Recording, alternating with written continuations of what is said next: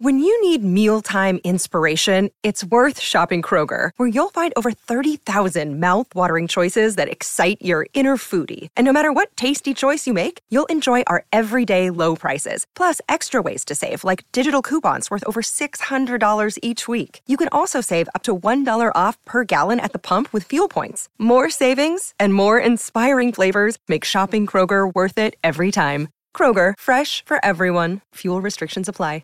Jewelry isn't a gift you give just once. It's a way to remind your loved one of a beautiful moment every time they see it. Blue Nile can help you find the gift that says how you feel and says it beautifully with expert guidance and a wide assortment of jewelry of the highest quality at the best price. Go to BlueNile.com and experience the convenience of shopping Blue Nile, the original online jeweler since 1999. That's BlueNile.com to find the perfect jewelry gift for any occasion. BlueNile.com. It's the Friday press box on the run home. Certainly is, and we welcome in uh, a very good human himself, Zion Dayal from One Sports. Uh, Happy New Year, Zion. Don't speak, think we've spoken to you in 2024. How are you doing? Yeah, good day, guys. Thanks for having me. No, I'm, I'm all good. Just back on deck work, and footy season's around the corner. So, It is. It is uh, indeed. Yeah, no, good time of year. It is indeed. Hey, Beav, um, I'll start our uh, Friday press box with you, uh, and then I'll ask the same question of Zion. Um, NZR scheduling Super Rugby blockbuster, probably the biggest game they can schedule, on the same night of arguably the most important cricket game to be played in this country since the World Cup. Um, as we look at the Black Caps getting over the line against Australia tonight, is that like a bit of naivety from from NZR?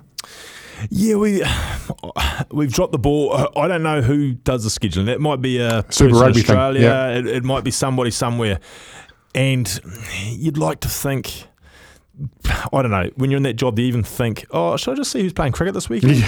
I don't. Because Eden Park's booked out, so maybe there's an important game Yeah, going on there. Why, why aren't the Blues allowed to play at Eden Park this weekend? I don't know. But yeah, I mean, we've we talked about it at the start of the week. Gutted, gutted for your sports love if it's literally going to have to flick in between these two because, as we said, outside of an All Black Springbok Test match, nothing would top tonight. Yeah. Nothing would top tonight.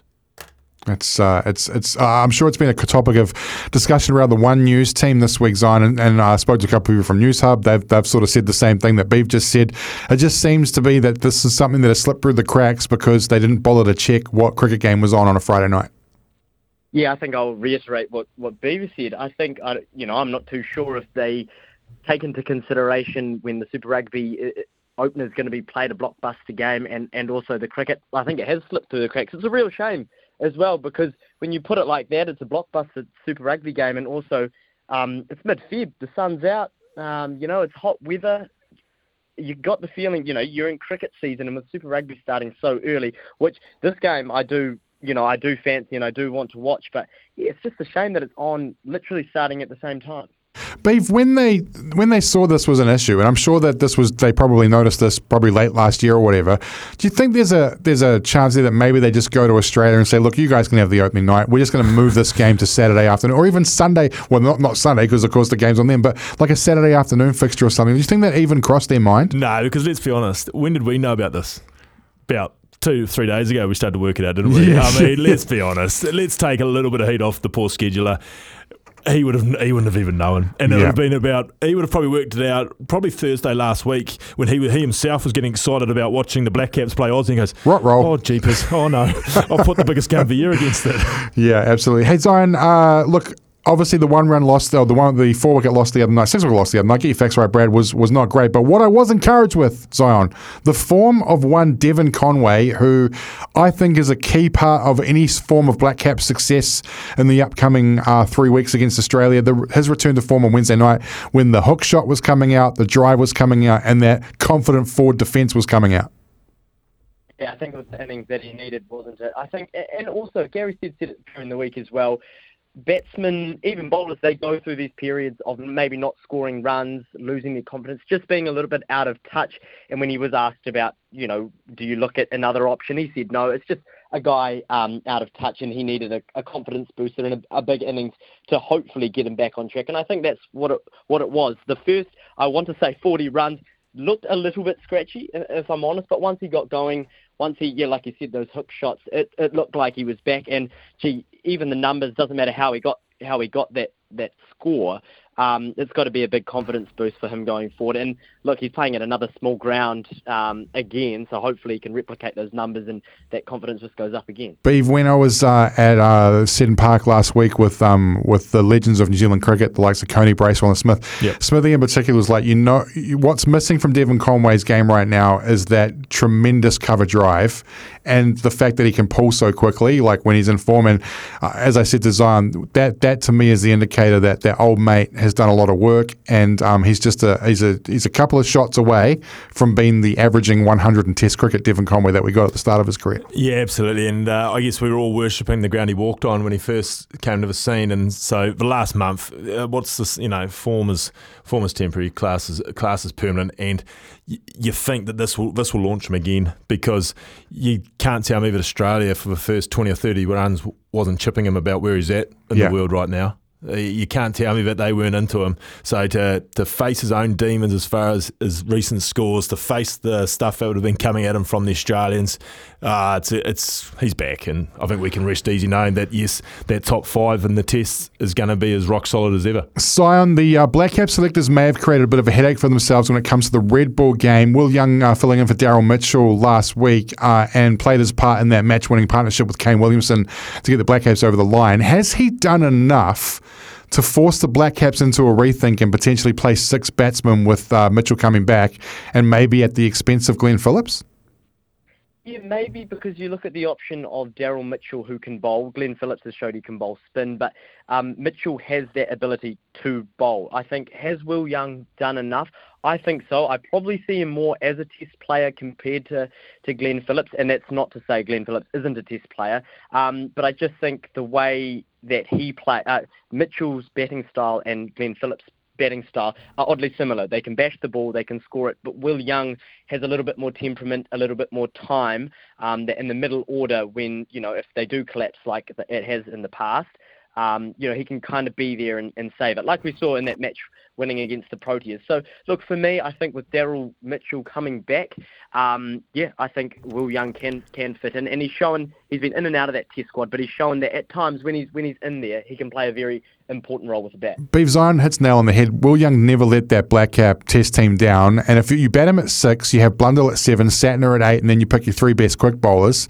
That is a that is a strong, versatile team, and it gives you that safety net, I guess, of having a Will Young coming in at six if you do lose two or three early doors. Yeah, we certainly think it's been signposted that they are going to lean on the side of being batting heavy. Yeah. All I'll say to this conversation is does Santner become vulnerable?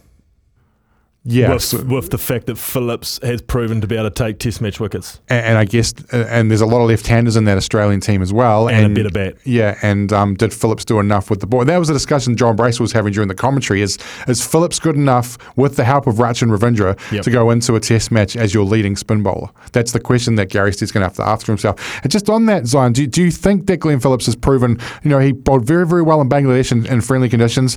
Uh, I thought bowled really well in the second innings against South Africa at the of that. Do, you- do you think he's shown that maybe, hey, if you do want to go in with the one spinner and, and the three quicks, maybe I could bet at eight instead of Mitchell?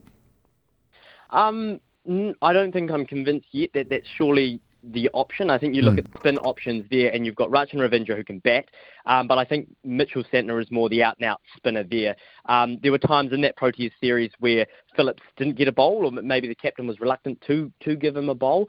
But I, ju- I just don't think yet that that spin option, and that's not to take away his ability. I think he is a bowling option, but if you're going in with one spinner, I don't think um, Phillips is the right guy to do it over Santner, who can also um, provide with the bat as well. 15 after 4, you're on the run home. This is the press box. Zion Dayal from TVNZ joining myself and Beav. Uh, Zion, I asked this question to Beav last night, and he settled on Te Maire Martin. So the Warriors have a very, very nice headache to have.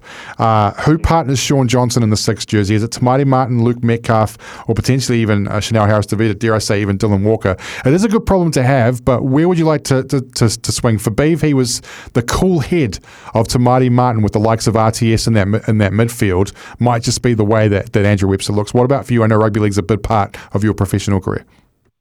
Yeah, I mean, look, it's it's a tough one because either way, you've got three guys there, that three NRL guys that will be ultimately they'll be playing New South Wales Cup. Three guys that have proven themselves in the NRL that will miss out. I think for me the Dylan Walker option off the bench is great. For hmm. me that six and seven um, is Johnson and Metcalf, and I say that because yes, Te Maire Martin does have the cool head, and you know I think he showed his worth there at the start of the season and at the back end of the season. But the combo that I liked and that probably worked the best for me in a an attacking sense was before Metcalf got injured. That is was Johnson and Metcalf. I think Metcalf can really provide um, that attacking sort of prowess in the middle of the park where Johnson gets you know to the line and can set up set up the plays. It's a tough one because I mean you know that's that's my opinion. I think Johnson and mm. Metcalf are, is is the option there.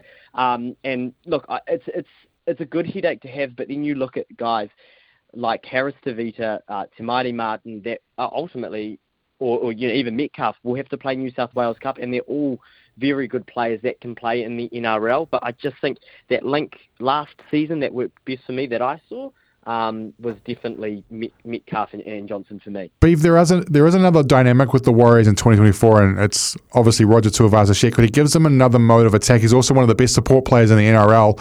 Do you think that will, will sort of change the way Webster might think about about that? Because I kind of feel that Metcalf is prob- was probably his first choice last year until the injuries. You think, and I know that's where you think, because you think the RTS uh, position could be a, a, defining factor in where Webby goes with this decision around who plays alongside Shaun Johnson. Yeah, I guess my, my reasoning yesterday, uh, Zion, was uh, very much that you've got RTS there, and therefore, do you want seven guys looking for themselves? Mm. And yeah. es- essentially, you know, you do want somebody that's right. I'm going to get Direct. RTS some ball early. I'm not looking for myself, and it's nothing. Uh, it's nothing about people look for themselves. I mean, there's none bigger than someone sitting here on this microphone that used to look for himself every second time touch the ball. But uh, the idea of just getting RTS nice early, uncomplicated ball. I think that comes from uh, someone like uh, Te Maire Martin, who's who's not there to go after the line breaks himself. Um, but in, in, saying that, hey, if, if I get the balance right with Metcalf, geez, didn't he prove himself last year that he could be an absolute threat as well? And Zion, it's much better than, than here us here discussing who the hell is going to play alongside Shaun Johnson. Well, sorry, It's it's much better having this conversation than wondering just who in the hell is going to play alongside Shaun Johnson yeah, instead yeah, of and, yeah. Yeah, and I mean, Beef uh, brings up a good point there in the fact that, you know, you look at the way Metcalf plays and he can open up a game. He can open up a game from the middle of the park. But also Roger Tuivasa-Sheck can can do that, and probably it takes less pressure off someone like Metcalf if you've got Te Martin in there to give him that space, to give him that ball to to open up the game. And you're right, you know these are guys. You know the reason why I said Metcalf is because he can open up a game, but you've got a guy like you know um, Roger Tuivasa-Sheck there that can also do the same. So yeah, when you do have I guess guys that are ball hungry and do their best work of opening up the game, there's only one ball on on the field and they all, all want it. So yeah, I think you you you definitely raise a good point there in Maire Martin's cool head that can create the space uh, for Roger to do his thing. And God, he was good uh, in the trial match. I know it was only a trial match, but uh, you know, I mean, for me, it was interesting to see how he would come back into the fold. But God, it looked like he never really left on both attack and defence as well. Best out of the week. That's more meters than he made for the Blues in the whole entire season last year. Uh, three quick questions to wrap. Uh, Beef quickly. Lewis Clareburt, Lewis Clareburt, Erika Fairweather, are they on track to be surprise gold medalists in Paris? Clareburt, not a surprise for me. He's my man. I'm, I'm on him. The heartbreak of the last, how he went out so hard, faded. I like, I just like the cut of his jib. But I'm all in on Clareburt for sure. Yeah, and Fairweather supremely talented. What about for you, Zion? Do you think they can get the job yeah, done in Paris? Yeah, and I, I wouldn't say it would be too much of a, of a surprise to um, Kiwi swimming fans or Kiwi sports fans in general. I think it would be uh, to the rest of the world. But no, after that, a huge confidence booster knowing that they they are world champions. Yeah, I think it, it wouldn't be a surprise to me um, if they were standing on the podium in Paris later on this year. Zion, Super Rugby question for you. Who's under more pressure, Vern Cotter or Rob Penney in 2024? Well, I think I, I've got to say Vern Cotter, um, just because – you look at what um, you know the Blues, how long it's been since they've won titles. I know they won that, that Pacific title, but for me, I think doesn't it's, count. Cheapers doesn't count. what sorry, that, that's my personal feeling um, in terms of the title. Um, but yeah, look, I, th- I think it's it's definitely Vern Cotter. You look at what the Crusaders have done over the last seven years. Not to say that there isn't pressure on on Rob Penney. um, but yeah, for me, I think it's it's on the Blues coach this season. Same for you, Beef? Uh, to be honest with you, I think they've both got free hits. Vern Cotter is taking over a team where I don't think there's much expectation on. And the nature of this competition is they're going to make the semi-finals. And if they bail out, then it's like, oh well, that's what we thought they would do. And Vi- and Rob Penney, I th- a little bit of the same again. He's going to make the semi-finals without a shadow of a doubt. And if they bow out, then it's like, oh well, we didn't have Richie Mo'unga. Yeah. So I think both of them have got a free hit to a, to a point, and the nature of the competition is not like maybe Super Rugby teams of uh, competitions of 15 years ago, when if you had a bad year, you'd finish eighth. Yes. These guys, these teams will both have a bad year and lose a semi final. Yeah. that's what a bad year could look like for them. That's the state of rugby. And finally, lads, rumor has it the Warriors fans need to circle Vegas for 2025. So, uh, Zion, you keen for a junket? Oh yeah, hundred percent. Vegas is the greatest place on earth. I've been I've been fortunate to go the um, twice within the last couple of years, and um, yeah, not even it doesn't even matter if rugby league's there or, or not. I'd still I'd still be keen on a trip. No point asking Beav about a junket. I wouldn't even know what a junket is. What are these things? But the run home from Vegas in uh, in March 25 for a couple of weeks, Well, I did it from Paris at five o'clock in the morning. So what's the difference between that and Vegas? and the time zones way better. Hey, Zion Dayal, thank you so much for your time, my friend. Uh, we'll catch up with you again soon. Enjoy the Appreciate it. great night of sport. Thanks, boys. Appreciate it. Have a good one.